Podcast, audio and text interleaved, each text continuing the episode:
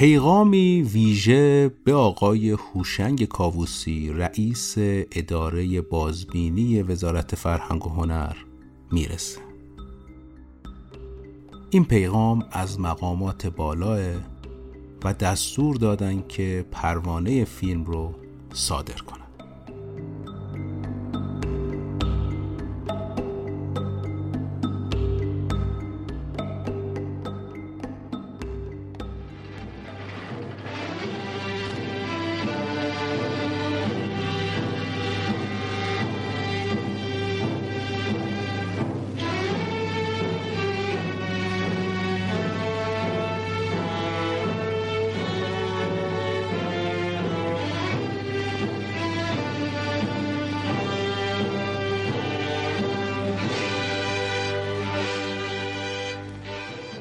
سلام.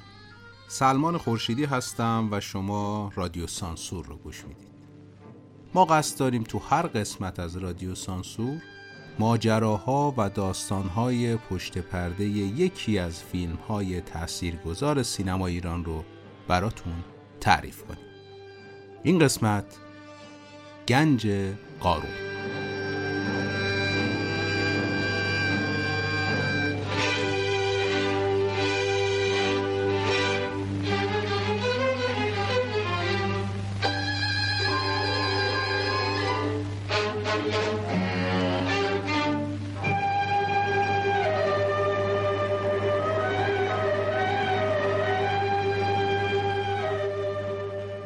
اواسط دهه چهل شمسی بعد از بروز و ظهور سینمای موج فرانسه نسیم این حرکت به ایران هم می‌رسه. این اتفاق جریان جدیدی رو در سینمای ایران رقم می‌زنه که فیلمسازهای جدیدی رو به سینما معرفی می‌کنه. آدمهایی از جنس مسعود کیمیایی، داریوش مهرجویی، امیر نادری، سهراب شهید سالس، ناصر تقوایی و کلی فیلمساز خوشفکر و جوان دیگه. این جریان رو به طبع موجنوی سینمای فرانسه موجنوی سینمای ایران لقب میدن و به این نام میشناسنش.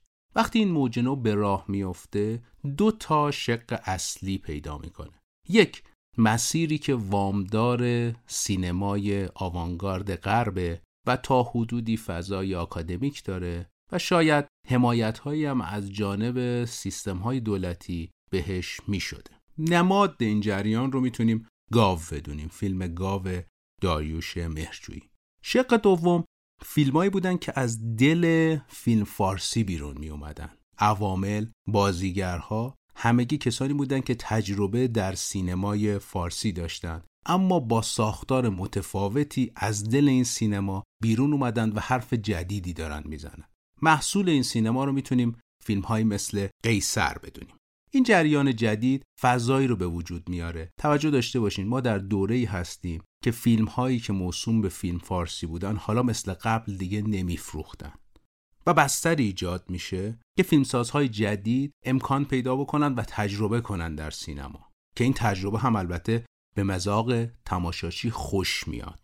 این جریان که عواست دهه چهل شمسی شروع میشه رفته رفته حوالی سال 51 52 رو به افول می‌ذاره و دیگه آنچنان از طرف مخاطب مورد اقبال قرار نمی‌گیره و خیلی از همین فیلمسازهایی که با جریان موجنو وارد شده بودن در سینما حالا مجبور میشن که یا عقب بکشن یا خودشون رو وصل بکنن به سیستم های دیگه مثل تلویزیون ملی.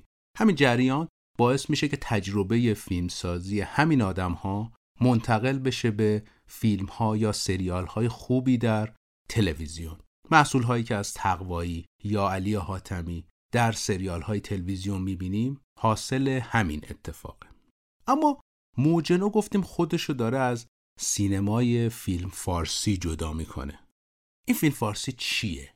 قطعا به صورت کلی می‌دونید که فیلم فارسی چه شمایل و چه ساختاری داشته. اما به طور کلی داستانهای ضعیف داستانهایی که بسیار ساده انگارانه بودند با المانهای تکراری. حتی داستانها هم تا حدودی تکراریه و کپی همدیگه است. استفاده از عناصری مثل کاراکترهایی که همیشه خوشتیپن همیشه خوشگلن شخصیت پردازی های تیپیک بهره برداری از موسیقی و رقص و آوازی که آنچنان ممکنه جایگاه یا دلیل منطقی نداشته باشند و فقط به قصد جلب مخاطبن حتی صحنه های اکشن زد و خوردگاه هم می‌بینیم که ممکنه آنچنان در خدمت درام نباشن شمایل کلی فیلم فارسی رو تا حدودی می‌تونیم با این تعریف ها درک بکنیم. اما اگه بخوایم درست از فیلم فارسی بشنویم باید دنبال اسم بریم به نام دکتر اسماعیل کوشان.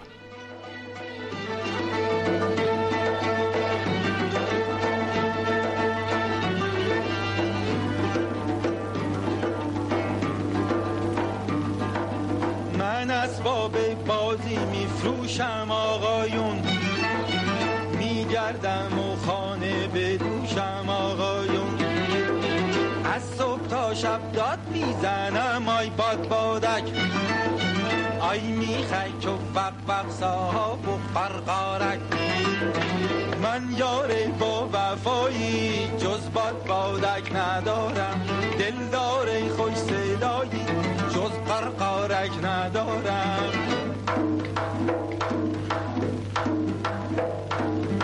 جیغ جیغ هوای جیغ جیغه آی جیغ جیغ هوای جیغ جیغه همش تو داد و جیغ جیغ جیغ هوای جیغ جیغه آی جیغ جیغ هوای جیغ جیغه همه گونه دارم جیغ جیغه بچه گونه دارم جیغ جیغه دکتر کوشان تحصیلات دکترای اقتصاد داشته از آلمان. ایشون اولین سیستم فیلمسازی استدیویی رو وارد ایران می‌کنه. البته روایتی هم هست که اولین دوبله های فارسی توسط ایشون در استدیوهایی در ترکیه و مصر انجام میشه. اما اولین سیستم استدیویی فیلمسازی رو دکتر کوشان وارد ایران می‌کنه. با استدیویی به نام میترا فیلم میترا فیلم خیلی زود زمین می‌خوره و ورشکسته میشه. دلیلش هم دکتر کوشان عقب کشیدن شرکای میترا فیلم میگه. اونا اعتماد نکردن و صبر نکردن فیلم هایی که داره ساخته میشه به سمر بشینه. بعد از ورشکستگی میترا فیلم دکتر کوشان استدیوی پارس فیلم رو تأسیس می‌کنه. یکی از شرکا و البته مدیر تهیه استدیو آقای بوده به نام شاپور یاسمی. من تو این اپیزود ممکنه اسمهای زیادی رو بگم اما این اسمها مربوطن به هم دیگه. تاکید می‌کنم به اسمها که تا حدودی تو ذهنمون بمونه. البته اسامی خیلی زیاد بود. بخشیشو من حذف کردم. اما خب اونایی که اشاره می‌کنم مربوط هستن به فیلمی که داریم در رابطه باش صحبت می‌کنیم. آقای شاپور یاسمی تو پرانتز بگم ایشون همسر خانم دلکش بودن خواننده محبوب اون دوره ها و یکی از اعتبارهای خانواده یاسمی همین بوده که عروسشون خانم دلکشه دکتر کوشان ایده داستان امیر ارسلان رو که داستان قدیمی و فولکلور بوده به شاپور یاسمی پیشنهاد میده تا یاسمی این رو کارگردانی بکنه. با ساکت می‌کنم ایشون شاپور یاسمی هستن. امیر ارسلان سال 34 یه موفقیت بسیار خوب برای شاپور یاسمی، دکتر کوشان و پارس فیلم رقم می‌زنه.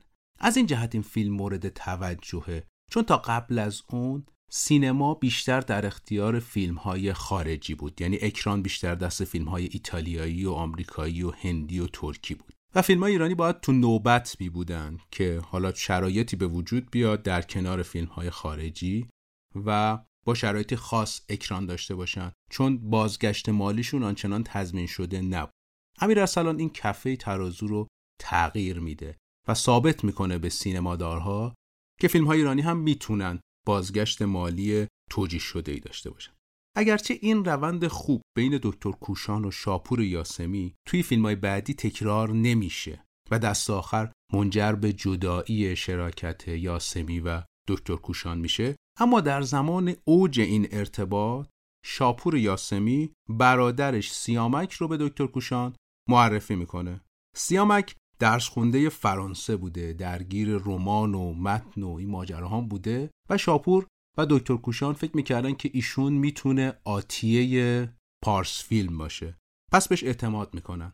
از طرف دیگه دکتر کوشان هم ابراهیم آشتیانی رو به سیامک معرفی می‌کنه. کسی که دستی بر قلم داشته و دکتر کوشان هم بهش اعتماد داشته. این دو تبدیل به یک زوج هنری میشن. تو پرانتز اینو بگم البته ایشون سرهنگ ابراهیم زمانی آشتیانی هستن. با ابراهیم آشتیانی بازیکن اون سالهای پرسپولیس نباید اشتباه بگیریمشون. پرانتز بسته. بعد از چند تجربه موفق که سیامک یاسمی و آشتیانی با همدیگه داشتن ایده گنج قارون کلید می‌خوره.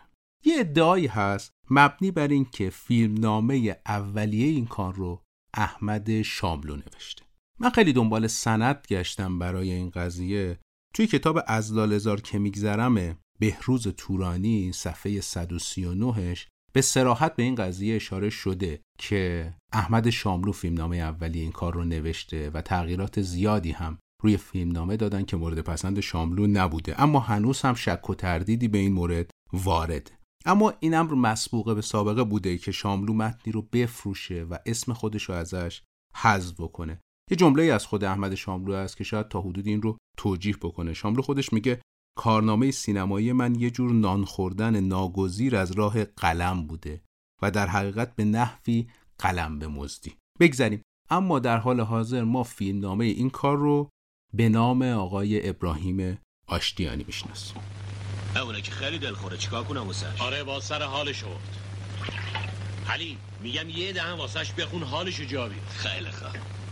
اما خودش خوب می‌دونه که ما اونا از کنه درش آوردیم بیرون آوردیم آوردیمش توی خونه.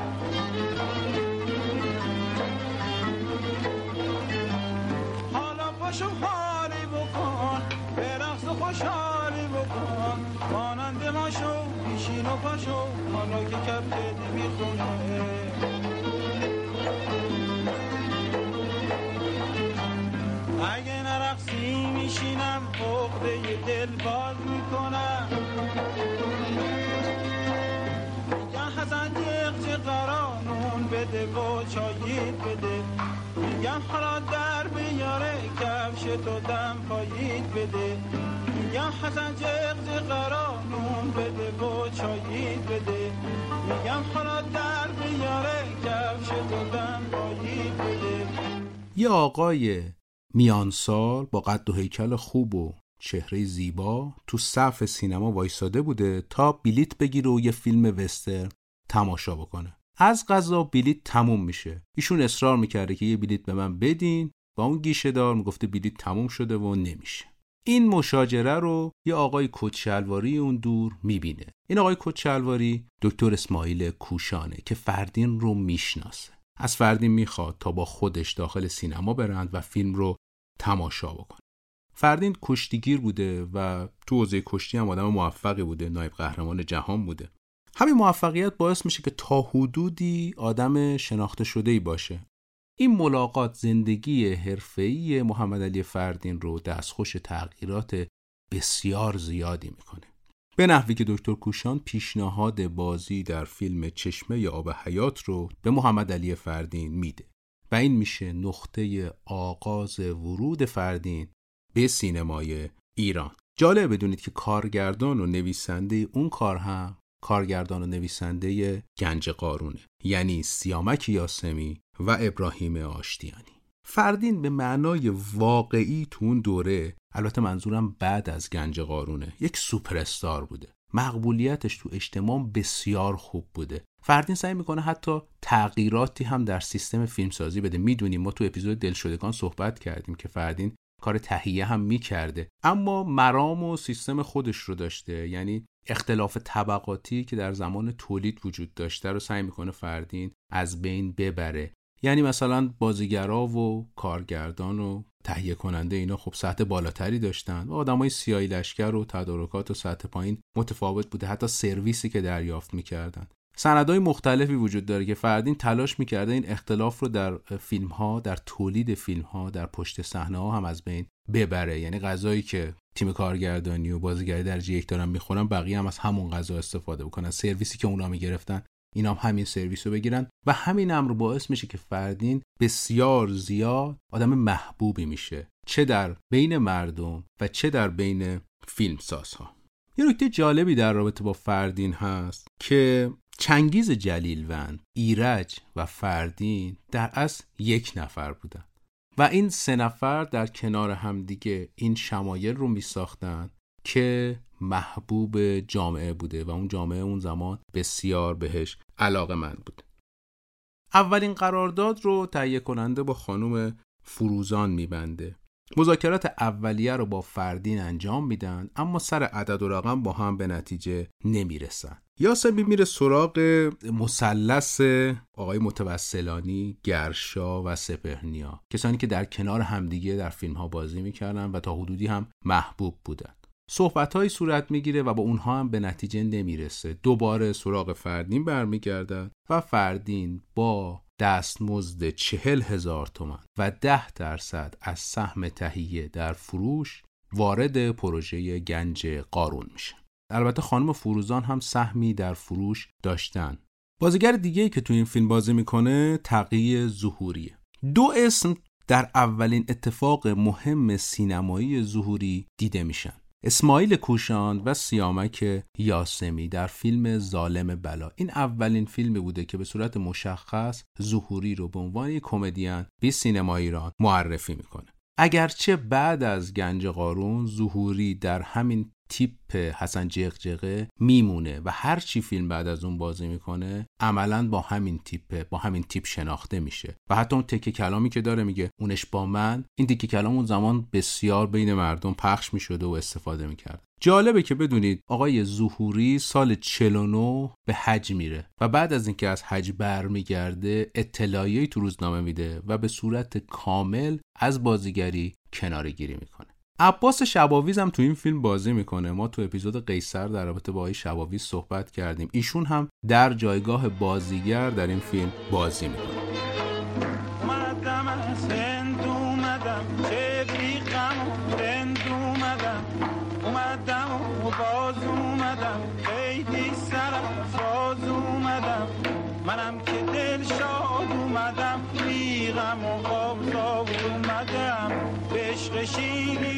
اومدم به سال فرخا اومدم.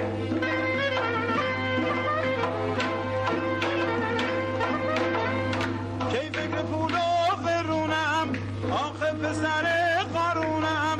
می‌دونم و خوب می‌دونم. می‌تونم و خوب می‌تونم. خیلی بیغمم. می‌دونه ننم. کی خوشم. بی خیالشم میری باد می‌کنی. ای تو زما بیچاره آواره وقتی فیلم تولید میشه یه نسخهشو میدن به اداره بازبینی وزارت فرهنگ و هنر. که این فیلم رو کارشناسی بکنن که آیا امکان اکران داره یا نه. کارشناسا فیلم رو می‌بینن و اصلا نمیپسندن. این جلسه به ریاست آقای هوشنگ کاووسی رئیس اداره نظارت و بازبینی وزارت بودن ایشون این جلسه به ریاست ایشون تشکیل میشه و هیچکس فیلم رو نمیپسنده. علاوه بر اینکه میگن فیلم محتوایی نداره یه سری موارد هم بوده به صورت مشخص میگن که اینا بدآموزیه. مثلا کسی که زخم مده داره نباید تیلیت بخوره یا داستانه اینجوری. به طور کلی رأیش این بوده که کار نباید اکران بشه. بعد از اینکه این رأی صادر میشه و صورت جلسه میشه چند روز بعد پیغامی به آقای هوشنگ کاووسی می‌رسه. این پیغام از مقامات بالا بوده و دستور داده بودن که پروانه این فیلم باید صادر بشه. گروه کارشناسا میگن حداقل مواردی که ما گفتیم باید از فیلم حذف بشه. اما دقیقا همون نسخه به اکرام می‌رسه بدون کم و کاست.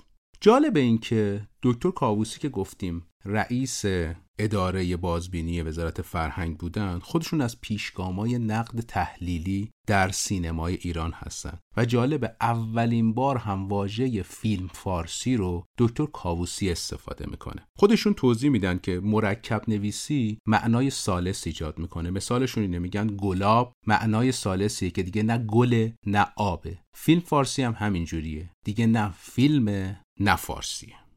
فیلم بردار گنج قارون آقای احمد شیرازی بودن. اپیزود دلشدگان که یادتون هست آقایی که باعث شد خانم زری خوشکام به گروه دلشدگان اضافه بشن و با علی حاتمی آشنا بشن.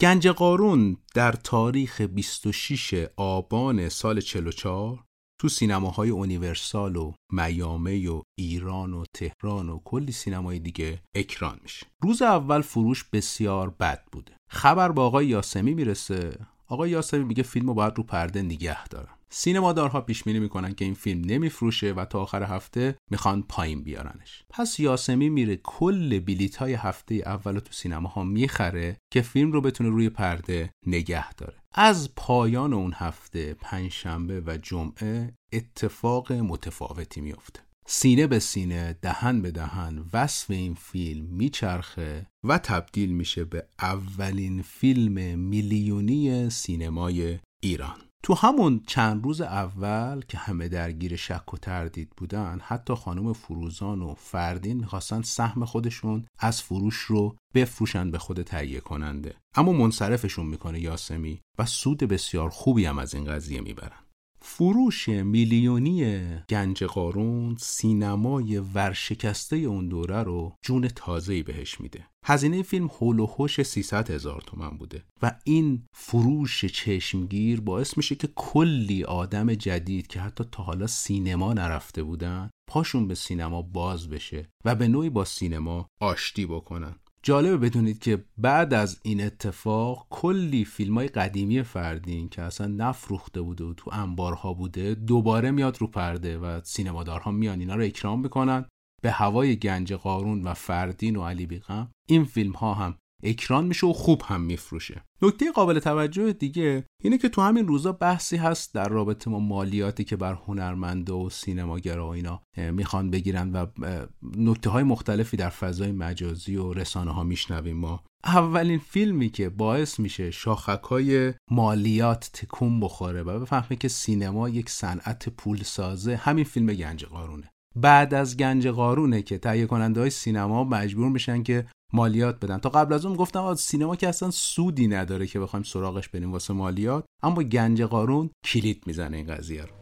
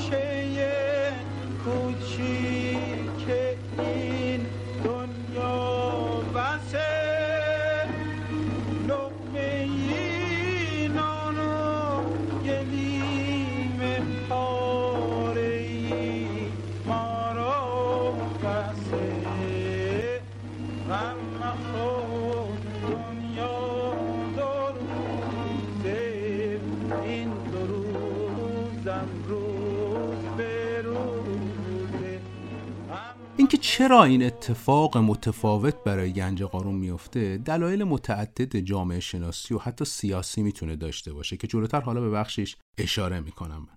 ساختار گنج قارون اصلا تبدیل به یک مکتب میشه که تهیه کننده ها فکر می‌کردن با همین فرمول یا استفاده از همین بازیگران می‌تونن به سمت سینمای بفروش یا به اصطلاح خودشون برفوش برن که البته بخششون هم موفق بودن و می‌تونستن وارد سینمای تجاری بشن. اما خب این اتفاق تضمینی نبوده و اتفاقی که برای گنج قارون داره میفته به نوعی خاصه. مثالش فیلم بابا شمل علی حاتمیه. تو اون فیلمم فردین و فروزان و همایون و ملک مطیعی دارن بازی می‌کنن. رقص و آواز هم داره. ساختار هم به نوعی شبیه همین فضاست اما فروش آنچنانی نمی‌کنه.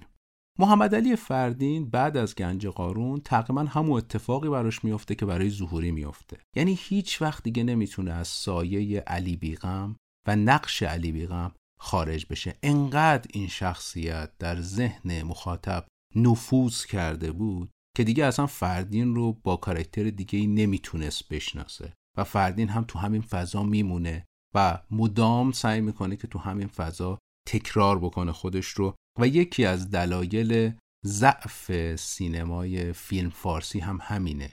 قبلتر گفتم شخصیت های تیپیک شخصیت هایی که تو هر فیلمی می‌رفتن با همون کاراکتر می‌رفتن. مثلا بیکیمان وردی مثالش آقای میری و گفتیم مثلا آقای ظهوری. اینا با یک تیپ مشخص داشتن خودشون رو تکرار می‌کردن و به مرور حذف میشن. اول پادکست اشاره کردم بستری تو اون موقع ایجاد میشه برای ورود سینمای موج نو. اون بستر با این دلایل به وجود میاد. نکته دیگه که گفتم دلایل سیاسی این فیلم می‌تونه باشه این فیلم در دوره‌ای داره اکران میشه که بعد از انقلاب سفیده. سیستم حاکم سعی می‌کرده که در راستای اهداف انقلاب سفید فضای فرهنگی رو هم مدیریت بکنه. و خب گنج قارون همین پتانسیل رو داشته که خودش رو به اهداف انقلاب سفید نزدیک بکنه. درگیر کردن توده های اجتماع شاد بودن طبقه فروده است امکان تغییر ساده و کلی پارامتر دیگه. ترانه های فیلم کار آقای جعفر پورهاشمیه و آهنگ ها کار حبیب الله بدیعیه. نکته جالب اینه که صدای آقای جعفر پورهاشمی بسیار شبیه آقای ایرج بوده و بعضی از ترانه هایی که الان ما به نام آقای ایرج می‌شناسیم در از صدای جعفر پورهاشمیه جریان فیلم فارسی و سینمایی که صرف تجاری داشتن عمر طولانی ندارن و در گذر زمان حذف میشن. اما نمی‌تونیم انکار بکنیم که گنج قارون و فیلم هایی در این سبک باعث آشتی دادن طبقه متوسط جامعه با سینما بوده. و به نوعی تونسته سینمای ایران رو سرپا نگه داره. حتی تو اون دوره باعث گسترش استدیوهای فیلم سازی میشه باعث ساخته شدن سینماهای جدید میشه. اگرچه در حوزه محتوا مسیرش مسیر صحیحی نیست. اگر بخوایم تأثیر فیلم های فردین رو بر جامعه بدونیم خوبه که یه شعر از فروغ فرخزاد براتون بخونم در دفتر ایمان بیاوریم به آغاز فصل سرد که سال 52 منتشر میشه شعری داره به نام کسی که مثل هیچ کس نیست. فروغ میگه من خواب دیدم که کسی می آید من خواب یک ستاره قرمز دیدم و پلک چشمم هی می پرد کفش هایم هی جفت می شود و من چقدر دلم می خواهد که یحیی یک چهار چرخه داشته باشد و یک چراغ زنبوری. و من چقدر دلم می خواهد که روی آن چهار چرخه یحیی میان هندوانه ها و خربزه ها بنشینم و دور میدان محمدیه بچرخم. آخ چقدر دور میدان چرخیدن خوب است. چقدر روی پشت بام خوابیدن خوب است. چقدر باغ ملی رفتن خوب است. چقدر مزه پپسی خوب است. چقدر سینمای فردین خوب است. و من چقدر از چیزهای خوب خوشم میآید. عجب اپیزودی شد. از همه گفتیم از فروغ و از شاملو. خلاصه این داستان تولید فیلم گنج قارونه ممنون که با ما همراه بودین. می‌خوام یه نکته رو بهتون بگم. ما مفتخریم به میزبانی شما در رادیو سانسور و حمایتتون دلگرممون می‌کنه. حالا چه حمایتی؟ شما می‌تونید با یه کامنت یه استوری در اینستاگرامتون یه توییت و حالا یه راه جدیدم به تازگی به وجود اومده. ما اکانت هامی باش رادیو سانسور رو افتتاح کردیم. اگر در کست باکس ما رو میشنوید pop-up ش در اختیارتون هست. می‌تونید کلیک بکنید و به هامی باش ما برید. و البته لینکش رو در اپ های پادگیر دیگه هم در اختیارتون قرار میدم. یا می‌تونید حتی به سایت هامی باش برید و رادیو سانسور رو سرچ بکنید. و از این طریق از ما حمایت مالی کنید. حالا چرا حمایت مالی؟ شنیدن این پادکست برای شما رایگانه و توی همه اپ های پادگیر در دسترستونه. اما تولیدش در زمینه تحقیق و نگارش و ضبط و انتشار برای من و دوستام هزینه داره. همراهی شما باعث میشه که ما استمرار و قدرت بیشتری در این مسیر داشته باشیم. ممنون که با ما بودید. من سلمان خورشیدی اینجا تهران رادیو سانسور رو شنیدید.